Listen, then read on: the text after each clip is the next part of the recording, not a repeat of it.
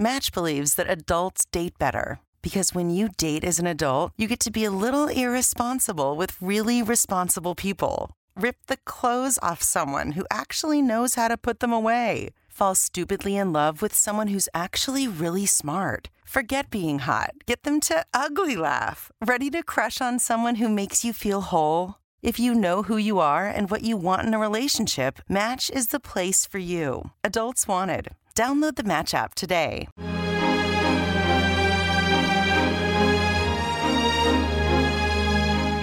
Circolo culturale tolkieniano di Paolo Nardi.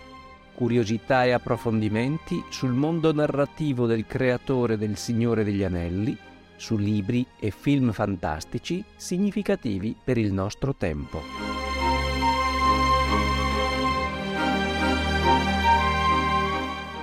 Molte volte diciamo che uno degli aspetti affascinanti della narrativa tolkieniana è che non dice tutto.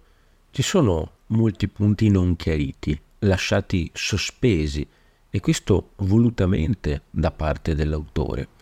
Per esempio, il famoso caso di Frodo al consiglio di Elrond, perché Frodo decide volontariamente di prendere l'anello e di farsene carico.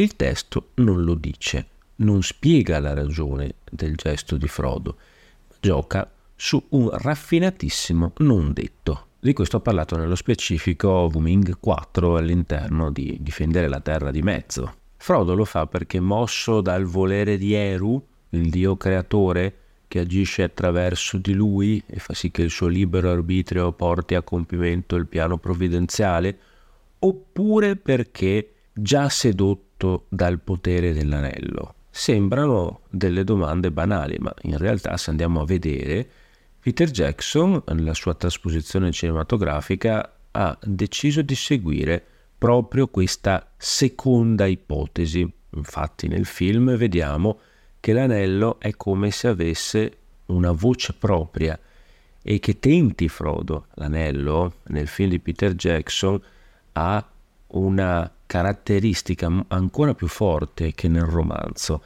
Ha una volontà propria che si esplica attraverso una tentazione che fa a tutti i personaggi chiamandoli per nome con la sua voce che possiamo anche sentire. Ed è una cosa lecita, ma è bene chiarire che è un'interpretazione del regista neozelandese, perché il testo non lo chiarisce, quindi è a tutti gli effetti una forzatura del testo.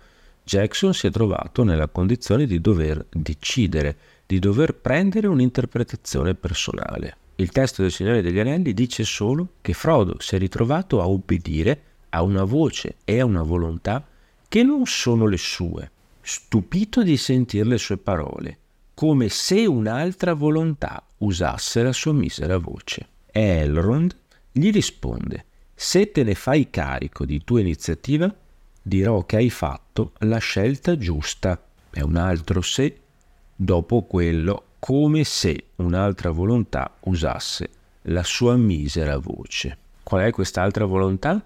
Il testo non ce lo dice e quindi possiamo solo speculare. Sono due se decisivi perché lasciano la possibilità di interpretare, di speculare. È Frodo ad aver scelto oppure è qualcun altro che ha scelto per lui? Frodo è un libero individuo che può scegliere in base al proprio libero arbitrio oppure è solo una pedina nelle mani di qualcun altro? E questo qualcun altro è Eru oppure l'anello che fa di tutto per ricongiungersi al suo padrone Sauron? Non lo sappiamo.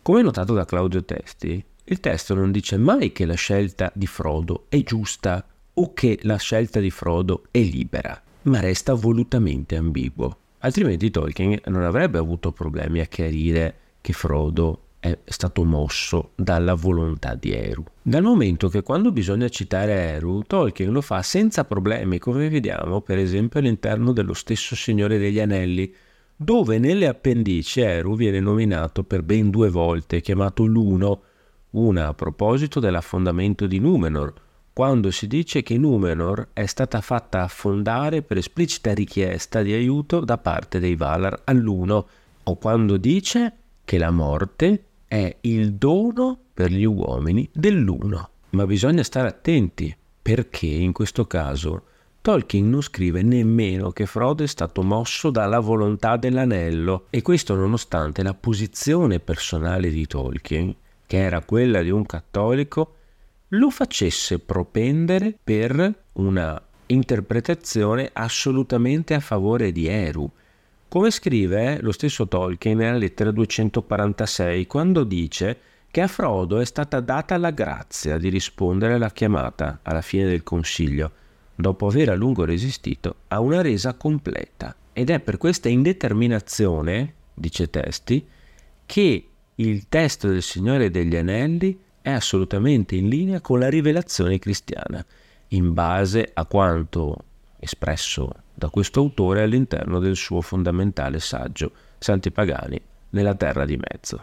L'opera di Tolkien non contiene al suo interno espliciti riferimenti alla rivelazione cristiana e pur tuttavia è in armonia filosofica con essa. Un altro episodio in cui si può vedere quanto il non detto di Tolkien sia efficace nel non spiegare tutto ma nel lasciarci la possibilità di speculare è l'episodio che si trova alla fine della Compagnia dell'Anello, quello in cui Frodo sale sul seggio della vista sul colle di Amon Hen. Il seggio della vista è un'antica costruzione numenoreana che permette a chi ci sale sopra di spingersi con lo sguardo ben al di là della propria vista, vedendo da vicino tutto quello che succede nei vari punti della Terra di Mezzo, per centinaia e centinaia di chilometri. Non ho mai trovato un riscontro in, questa mia interpretazione, però mi ha sempre colpito la sovrapposizione che si crea in questo momento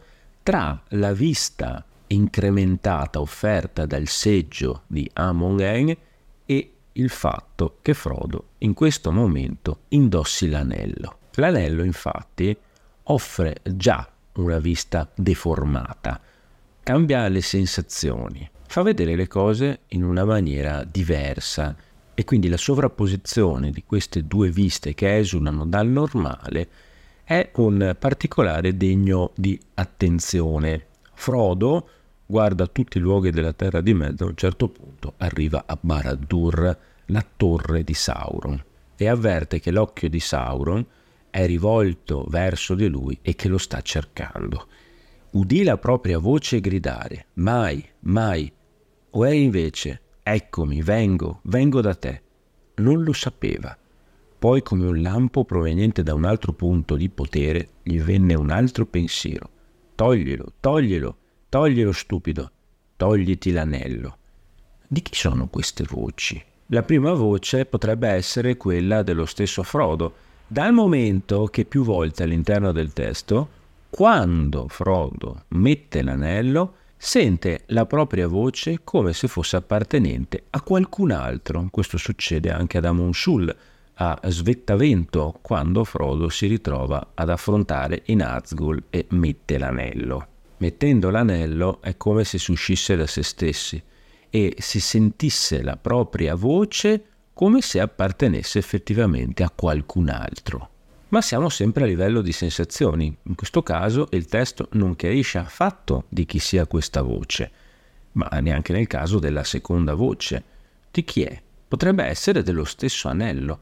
In fondo noi sappiamo che l'anello agisce nel subconscio delle persone facendo leva anche sulle loro inclinazioni positive, ma potrebbe benissimo essere anche la voce di Gandalf, anche di questo non ho riscontro, nessuno ne ha parlato ed è una mia personalissima interpretazione, però fondata sul testo, dal momento che in questo punto del testo si dice che l'ombra e la minaccia non sono elementi solo interni a Frodo, ma anche esterni.